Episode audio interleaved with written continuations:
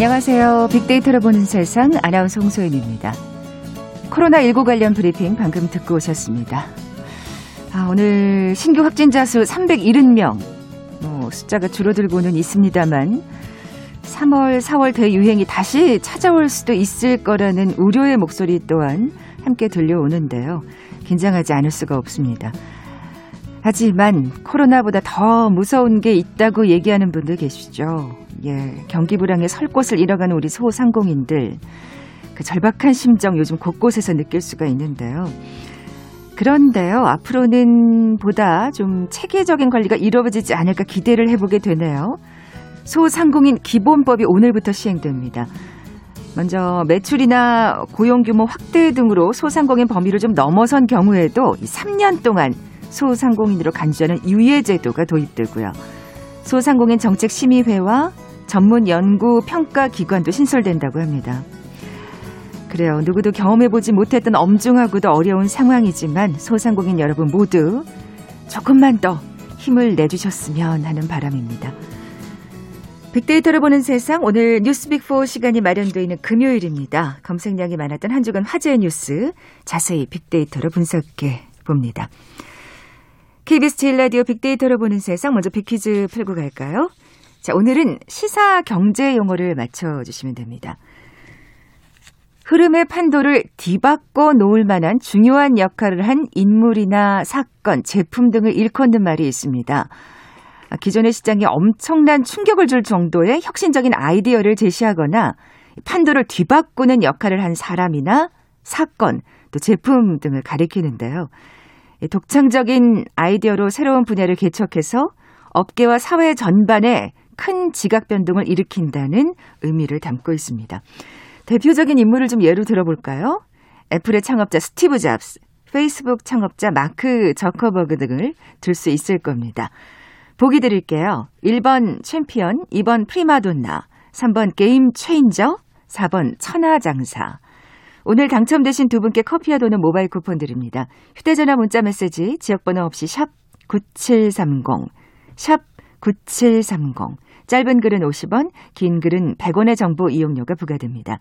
KBS 라디오 어플리케이션 콩은 무료로 이용하실 수 있고요. 유튜브로 보이는 라디오로도 함께 하실 수 있습니다. 방송 들으시면서 정답과 함께 다양한 의견들 문자 보내주십시오.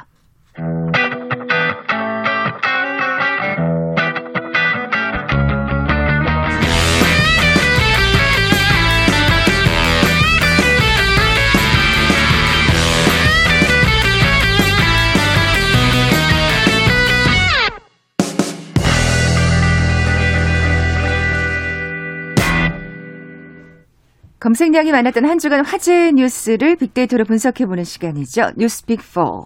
뉴스톱의 김준일 기자 나와 계세요. 안녕하세요. 예, 안녕하세요. 네, 뉴스빅4 어떻게 선정하셨는지요? 예, 이 조사는 팩트체크 전문 미디어 뉴스톱과 데이터 분석 회사 링크브릭스가 한국언론진흥재단의 뉴스 빅데이터 분석 시스템 빅카인즈에 올라 있는 58개 언론사의 한 주간 주제별 기사량을 합계 순위를 매긴 것이고요.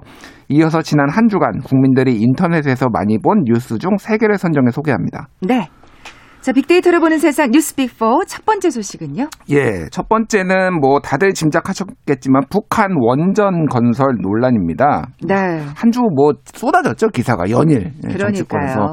그래서 이게 북한 문제는 음, 민감할 수밖에 없어요. 민감할 수밖에 없습니다. 네. 그래서 이게 최초 이제 보도가 된 계기는 SBS에서 이제 산업부 관련해서 예전에 이제 그 월성 1호기 원전 관련해서 경제성 평가 어, 조작 논란이 있어서 그거 관련해서 감사원 감사가 있었고 검찰 수사가 있었잖아요. 그, 뭐, 뭐, 문서가 폐기됐네, 어쨌네, 막 그런 예. 일이 있었잖아요. 그래서 이제 그 예. 과정에서 그 이제 에, 산자부 공무 산업부 공무원들이 밤에 들어가 가지고 문서를 폐기를 했습니다. 네. 그래서 그런 문제까지 있었는데 검찰이 이제 기소를 했어요. 그 해당 공무원들을 예, 예. 기소 세 명을 기소를 했는데 그 기- 공소장에 나온 내용 중에 이제 북한에 대해서 원전을 추진한다. 그러니까 폴더 이름이 북원추 뭐 이렇게 돼 있고 북한 원전 추진 어. 그리고 뭐 뽀요이스라고 적혀 있는데 핀란드어로 북쪽이라고 합니다. 아, 그 네네. 폴더 안에 있는 이제 이이 원, 문건이 나오면서 이거를 왜 삭제했느냐, 이 의도가 뭐냐라고 하면서 이제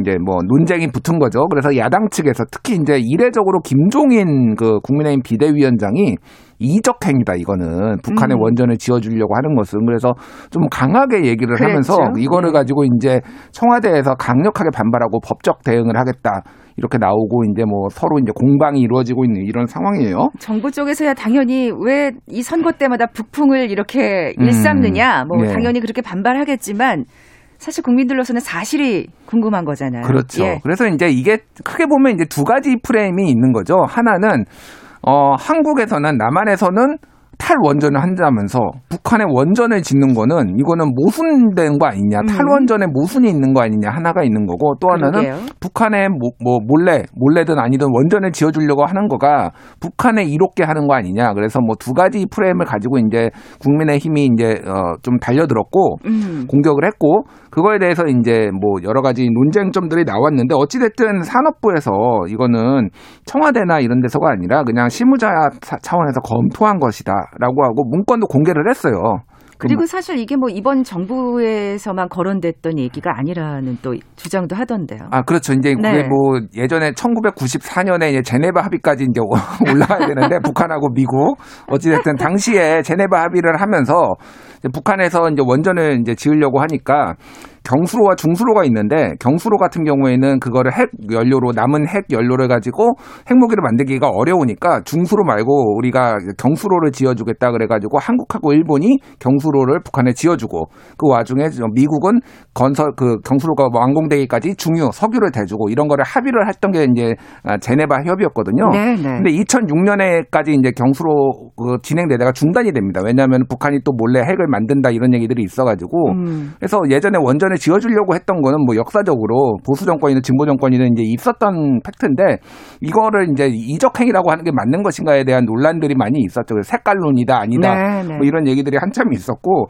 이 와중에 이제 좀 뭐 재밌었던 게 오세훈 이제 서울시장 후보가 국민의힘 서울시장 후보가 여기에서 V 1.1 이게 V가 VIP 대통령이다라는 말을 해가지고 어, 문서 작성 한 번도 안 해봤냐. 버전이지 왜 이게 VIP냐라고 하면서 엄청나게 많은 약간, 어, 뭐, 일종의 약간 조롱 대상이 된 것 같아요. 아, 저는 이, 예. 이 건 몰랐네, 이 아, 에피소드는. 이건 지금 굉장히 인터넷에 핫했습니다, 이게. 아, 문서를 그랬군요. 한 번도 안 만들어 본 거 아니냐, 이렇게 해가지고 본인이 그 주장은 철회를 했는데, 어찌됐든, 오세훈 시장이 약간 좀 타격을 받았어요, 이것 때문에. 그랬겠네요. 그리고 이제 네. 이거에 이제 그 와중에서 어 국민의힘 측에서 가덕도에 내려가서 가덕도 신공항을 지지한다고 하면서 한해 해저 터널을 만들겠다 이런 얘기를 했는데 그 김종인 위원장이 직접 하지 않으셨나요? 김종인 비대위원장이 이제 그렇게 네네, 한 거죠. 네. 그러니까 이거야말로 이적행위다.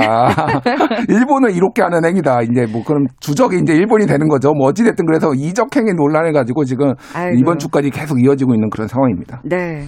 사실 어쨌든 이 북한에 관련된 소식만큼은 정부 쪽에서도 뭔가 이렇게 투명하게 공개하지 않으면 안 되는 것 같아요. 맞습니다. 예. 그래서 일단 국정조사를 뭐 추진하겠다 이렇게 야당에서는 계속 벼르고 있고 좀 쟁점화하려는 것 같아서 이거는 아마 다음 주 뭐 다다음 음. 주까지 좀 이어질 가능성이 높아요. 네. 어쨌든 정부로서는 지금 투명하게 공개했다고 아, 하는 입장인 거죠. 음, 그렇죠. 예. 자, 뉴스빅포 두 번째 소식은요? 예, 두 번째 뉴스 빅2는 임성근 판사 탄핵입니다. 네. 이것도 또 시끄러웠죠. 이번 예. 주 내내 시끄러웠죠. 그래서 음. 탄핵안을 추진한다. 탄핵안을 발의, 161명이 발의했다. 탄핵안을 국회에 보고했다.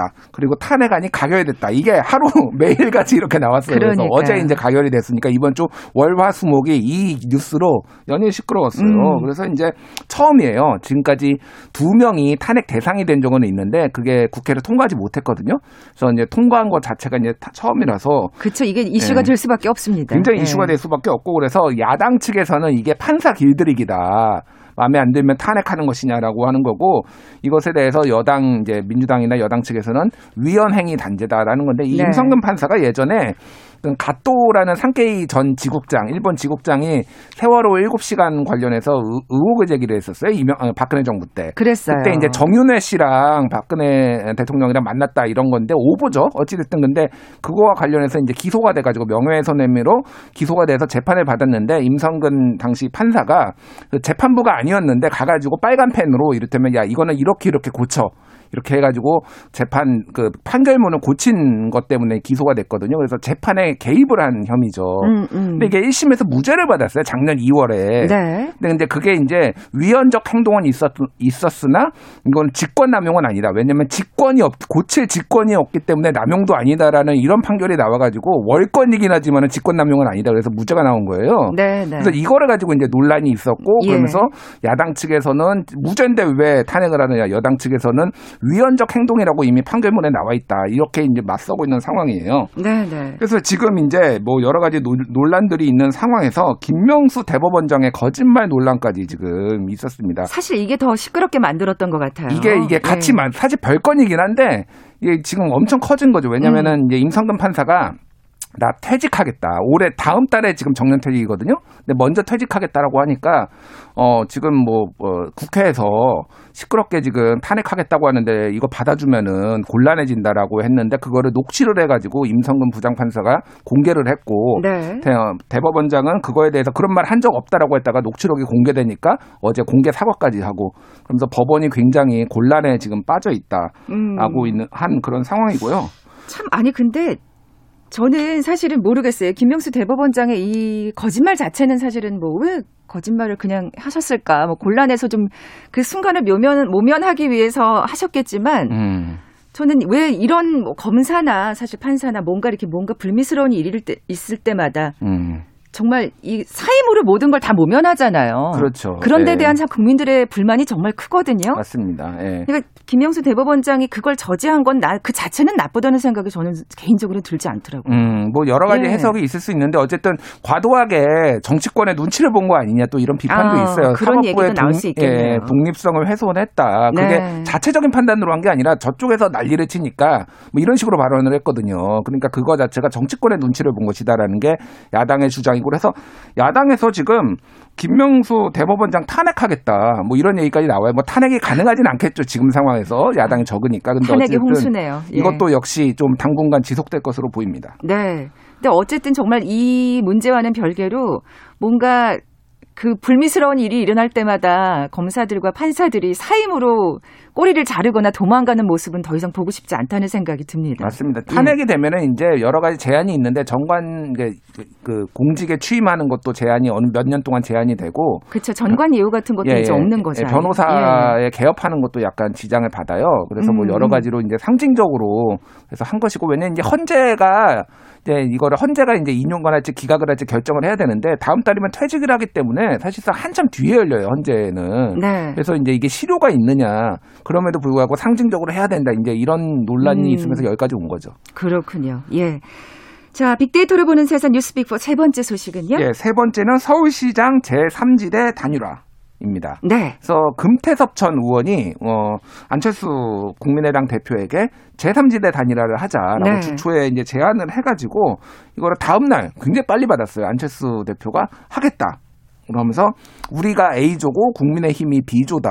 뭐 이렇게 얘기를 했어요. 그러니까 이게 무슨 갑자기 월드컵 분위기가 됐어요. A조와 B조 해가지고 토너먼트로 올라가서 결승을 치르는 뭐 그런 분위기가 됐습니다. 그래서 이제 단일화 방식을 놓고 지금 뭐 줄다리기를 하고 있고 네. 각계에서 이제 반응이 나오고 있어요. 그래서 김종인 비대위원장 같은 경우에는 야권 단일화 스케줄이 정리가 됐다, 고맙다라고 얘기를 하고 나경원 뭐 후보는 경, 어, 안철수 금태섭 어, 경선 반갑다, 단일화 성공의 서막이다. 라고 얘기를 했고 박영선 뭐 후보는 민주당 후보죠?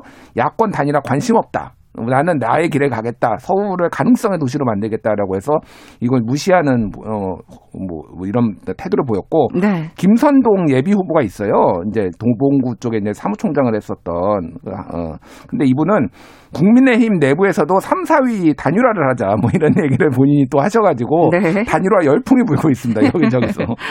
그래서 일단 지금 설 전에 이미 토론회를 한번 하는 것으로 지금 약간 가닥이 잡히고 있고 빠르면 2월 말에 어, 제3지대 단일화가 된 다음에 그 다음에 3월에 국민의힘 후보하고 다시 한번 결선 단일화가 이루어지는 이런 스케줄이 지금 될 것으로 보입니다. 네. 어쨌든 이 제3지대 경선에는 정말 많은 국민들의 관심이 쏠리게 될 것 같아요. 그렇죠. 예, 예.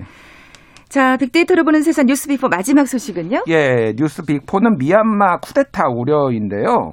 지금 미얀마에서 군부 쿠데타가 2월 1일에 벌어졌습니다. 그래가지고 그러니까요. 2015년부터 이제 이 민주 정권으로 이양이 됐는데 5년 만에 6년 만에 다시 이제 쿠데타가 일어나서 사실 정말 어렵게 어렵게 어떻게 보면 민주화가 된 건데. 그렇죠. 네. 아웅상 수치 여사가 이제 그 어, 굉장히 오랫동안 가, 가택연금을 당하다가 이제 정권을 잡았는데 다시 쿠데타가 일어나서 굉장히 이제 좌절을 많이 했더라고 요 네. 그래서 이제 쿠데타군 같은 경우에는 지금 SNS 다 차단하고 해외 그리고 이제 이런 지금 조치고 처음에 이제 국민들은 조용히 있다가 지금은 이제 남비 뚜껑을 두드리는 시위들이 막 벌어지고 지금 음. 처음으로 거리 시위가 지금 일어나고 있다라고 하는 거고 어, 국제사회에서는 규탄하는 내용들이 나왔는데 유엔 안보리에서 이제 규탄 성명을 내려고 그랬는데 중국하고 러시아가 좀 그거에 대해서 내용을 좀 들여다봐야 된다라고 해서 명확하게 군부 쿠데타를 반대한다 이런 내용을 담지는 못했어요. 아, 그래서 참. 깊은 우려가 있다 미얀마 사태에 대해서 이 정도로 예. 하고 있고 중국 아, 미얀마 군부가 쿠데타를 일으키기 전에 중국에 요, 요청을 해가지고 도와달라라고 했다라는 내용까지 언론 보도가 나왔습니다. 그래서 사실 미얀마 군부랑 중국 정부랑 상당히 밀월 관계에 있다 지금 음, 뭐 여러 가지 그렇군요. 이유로 국제 정세도 그렇고 그래서 지금 이게 어떻게 해결이 될지 그리고 지금 한일 그러니까 한미 정상 어제 통화했잖아요. 여기에서도 바이든 대통령이 미얀마 사태에 대해서 관심을 가져달라 문재인 대통령에게 예. 요청을 했거든요. 그래서 어쨌든 이것도 국제 사태로 굉장히 오래 좀 지속될 것 같습니다. 네, 이 쿠데타의 그 말하자면 그 군부의 빌미는 부정선거였죠. 부정선거라고 작년 12월에 11월에 총선에 했는데 많이 이 쿠데타 그러니까 군부도 구- 그 정당이 있어요. 근데 역대급으로 쪼그라들었습니다. 아하. 아, 476석 중에 33석밖에 못 차지하니까 이거는 부정선거다라고 주장을 하면서 이제 쿠데타를 일으킨 거예요. 네. 그래서 좀 안타깝습니다, 굉장히. 그러니까요. 참 많은 피를 흘려서 이룬 민주화인데 음. 지금 또 거리 시위가 있다고 하니까 군부가 또 어떻게 탄압을 할지 좀 걱정도 되고. 말이죠. 희생자가 나올까봐 정말 걱정이네요. 네. 자, KBS 제일 라디오 빅데이터를 보는 세상, 세상의 모든 빅데이터 함께하고 계신데요. 잠시 라디오 정보센터 뉴스 듣고 나서 네티즌들이 많이 본 뉴스 계속 이어가죠. 코로나19 신규 확진자 수가 370명으로 어제보다 81명 줄어 사흘 만에 다시 300명대로 내려왔습니다. 누적 확진자 수는 8만 명을 넘어섰습니다. 국내 발생 351명 중 서울 122명, 경기 110명, 부산 33명, 인천 25명 등입니다. 정세균 국무총리는 치료제와 백신에 대한 기대감에 긴장감이 떨어져서는 안 된다고 강조하고 설 연휴 기간 동안 이동을 자제해달라고 거듭 당부했습니다. 국회가 오늘 정세균 국무총리와 홍남기 기획재정부 장관, 변창흠 국토교통부 장관, 성윤모 산업통상자원부 장관 등을 상대로 경제 분야 대정부 질문을 실시합니다. 오늘 대정부 질문에서는 어제 정부가 발표한 주택 공급 확대 방안을 포함한 부동산 대책이 쟁점이 될 것으로 보입니다. 국민권익위원회는 김학의 전 법무부 차관의 출국 금지 의혹 제보자가 공익신고자에 해당한다고 밝혔습니다. 수출이 감소한 것보다 수입과 해외 여행 등이 더 많이 줄면서 지난해 경상 흑자 규모가 752억 8천만 달러로 2019년보다 26% 정도 증가했습니다.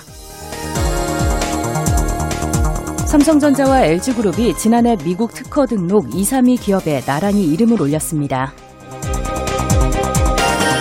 미국 국무부 관계자가 북한 같은 정권에는 반대하더라도 북한인들의 고통을 덜어주기 위한 노력은 지지한다고 밝혔습니다.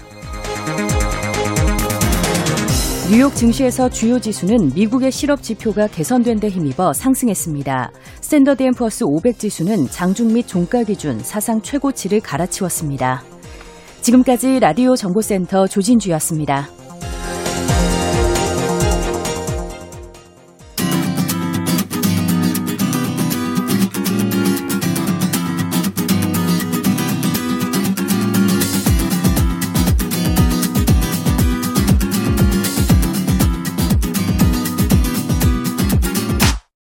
KBS 일라디오 빅데이터로 보는 세상.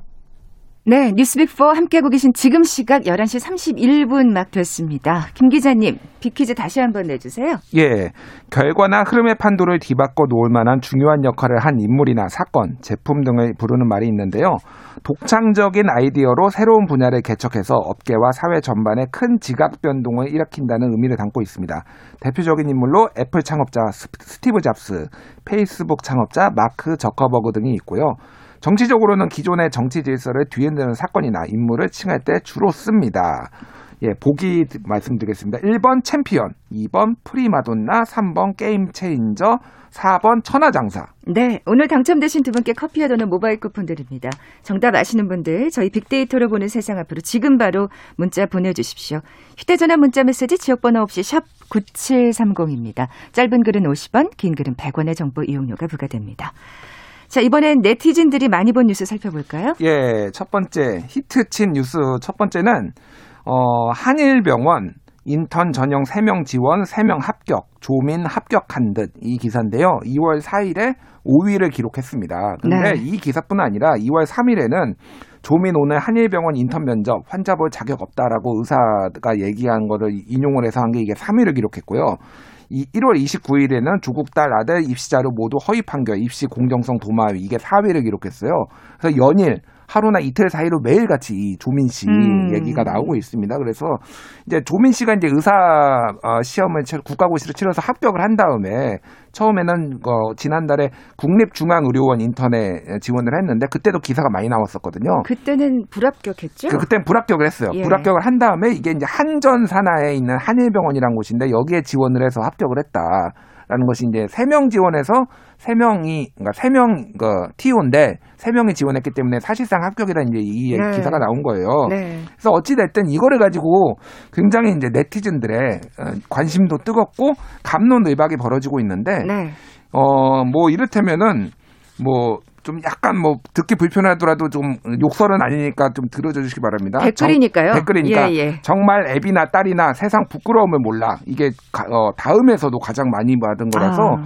예전에 다음에는 어쨌든 진보 성향이 많이 보이고 네이버에는 보수 성향이 많이 보이는데 이, 이 문제는 약간 혼재돼 있어요. 그래서 굉장히 비판적인 것도 많이 예, 들어가 있습니다. 자녀 문제랑 음. 군대 문제만큼은 그러니까 진보 보수가 없는 것 같아요. 그러니까 예. 거기에 대한 공정성 관해서만큼은 굉장히 다들 민감하고 예민하게 음. 맞습니다. 반응하세요. 예. 그런데 예. 또 반대로 기레기 스토커지 스토커짓 그만해라. 스토커도 아니고 이 뭐 X 같은 기레기들 뭐 이런 것들도 상당히 많이 올라왔어요. 음. 그래서 이 두 개가 너무 지금 과도하게 개인의 신상을 털고 있다 라는 것과 아니다 부- 불법을 저질렀으면은 뭐 아직 확정 판결이 난 건 아니지만은 불공정 입시였으면은 이거를 어, 박- 박탈을 해야지 이런 여론들이 상당히 이제 팽팽하게 지금 맞서 있는 그런 상황입니다. 네. 만약에 진짜 말씀하신 대로 진짜 판결이 이제 유죄로 확정이 된다면 음.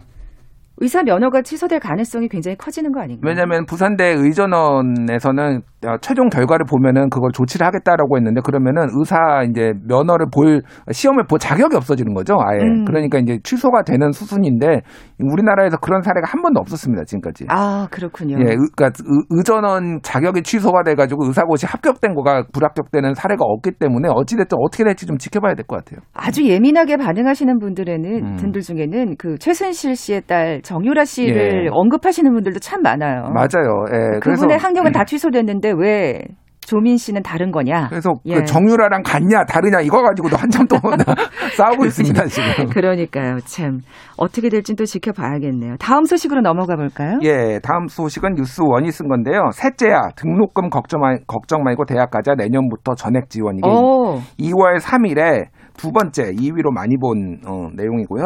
그 교육부가 지난 3일에 2021년 맞춤형 국가장학금 기본 계획을 이제 발표를 했는데 셋째 이상 자녀는 등록금을 전액 받을 수 있도록 지원을 확대한다라는 내용입니다. 네. 그거 말고도 이제 어 울- 근로 우수장 학생 지원 인원을 전년보다 확대를 하고 뭐 이런 내용들이 많이 들어가 있어요. 전체적으로 장학금 많이 주겠다라는 내용이에요. 그리고 음. 코로나19 가- 가- 관련해서 어려움을 겪는 사람한테도 장학금 주겠다 이런 내용이고 그래서 그 신청을 다음 달 16일까지 이제 3월 16일까지 받겠다라는 내용인데 댓글들이 좀 재밌어요. 네. 둘째는 안 되겠니? 이제 이게 베스트 댓글이고요.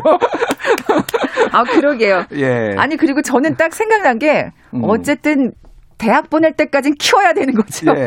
그러니까 그것도 베스트 아, 아, 댓글입니다. 그래요? 예. 고3까지는 공짜로 큰답니까? 애들 사교육비 한 명당 200만 원씩 들어갑니다. 공교육을 강화시키세요. 아, 뭐 이런 네, 네. 내용도 있고요. 그러니까요. 예, 어. 그러니까 애 이런 말에 현혹돼서 애 낳지 마십시오. 어, 죽습니다. 뭐 이런 이런 것도 댓글들이 상당히 상단에 올라와 있었습니다. 네, 예. 어쨌든 정부로서도 굉장히 노력을 하고 있는 것 같고요. 또 등록금이 굉장히 확대된다는 건 반가운 소식인데 말씀하신 대로 참 아이를 키우는 일이 쉽지 않은 일이기 때문에 여러 가지로 신경 쓸 게 많잖아요. 지금 사교육비도 얘기하셨고 예, 또 보육 문제도 참 크고요. 그렇죠. 예. 예. 자, 네티즌들이 많이 본 뉴스 마지막 소식은요? 예, 이거는 세계일보가 쓴 건데요. 일본에서 지진의 전조로 불리는 대왕 오징어 산채로 발견, 길이 4m 역대급. 이게 2월 2일에 다섯 번째로 많이 본 거예요. 어, 그러니까 이 대왕 오징어가 사실 그, 그 눈길을 끄는 게 아니라 지진의 전조라는 이 그렇죠. 단어가 그러니까 대왕 네. 오징어가 굉장히 바닷속 깊은 데서 사는데 바닷속 깊은 데서 이상이 뭐 이를테면은 뭐 화산이 폭발한다든지 뭐 이런 게 있으면은 올라온답니다 수면 위로. 그래서 잡힌 거예요. 아 얘는 원래 아 얘래요.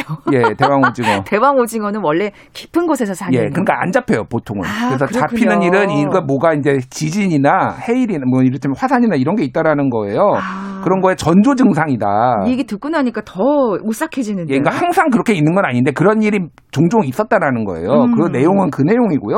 작년 12월 19일에도 어, 일본에서 3m 정도의 대왕 오징어 시체가 오징어 시체가 발견됐다라는 거예요.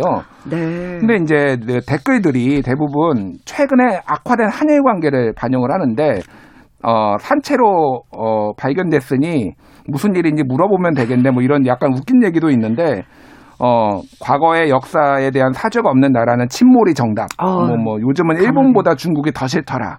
뭐 음. 이런 얘기들이 많이 있어서 이게 사실 이제 인명에 관련되는 거라서 이런 것들이 적절하지는 않은데 어쨌든 네, 네. 일본에 대한 감정들이 얼마나 최근에 안 좋아졌는지를 반영하는 댓글들이 많이 달렸습니다. 네. 사실 뭐 그 감정은 뭐 감정도 사실 뭐 굉장히 또 중요한 일입니다만 예. 어쨌든 이게 지진의 전조라는 게 사실 우리한테도 영향을 미치는 일이기 때문에 또 그러니까요. 예, 좀 예. 신경을 안 쓸 수가 없는 또 소식이네요. 맞습니다. 예. 네. 인류애적으로 이걸 해야죠. 뭐 일본이 재난 당한다고 한국에 좋을 게 뭐가 있겠습니까? 그러니까요. 예. 아, 지금까지 뉴스빅포 뉴스톱 김준일 기자와 함께했습니다. 고맙습니다. 네, 감사합니다. 자, 오늘 빅퀴즈 정답은 3번 게임 체인저였죠.